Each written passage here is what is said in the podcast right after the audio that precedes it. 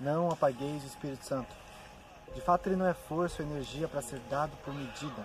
Não diminua apenas como fogo ou vento, mas ele é o Senhor de todos os elementos. Não o confunda com seus achismos e falsos sentimentalismos. O justo não viverá por sentir o Espírito, e sim pela fé em Jesus Cristo. Ele é o Paráclito, aquele que está ao seu lado, aquele que te convence de todo o pecado, o Consolador, aquele que veio para testificar que Cristo realmente foi crucificado e ressuscitou. Para a morte vencer e agora eu e você podemos ter um acesso direto com o Pai. Entretanto, o fruto do Espírito é amor, paz, alegria, felicidade, benignidade, bondade, mansidão e domínio próprio. Entre esses atributos não há lei.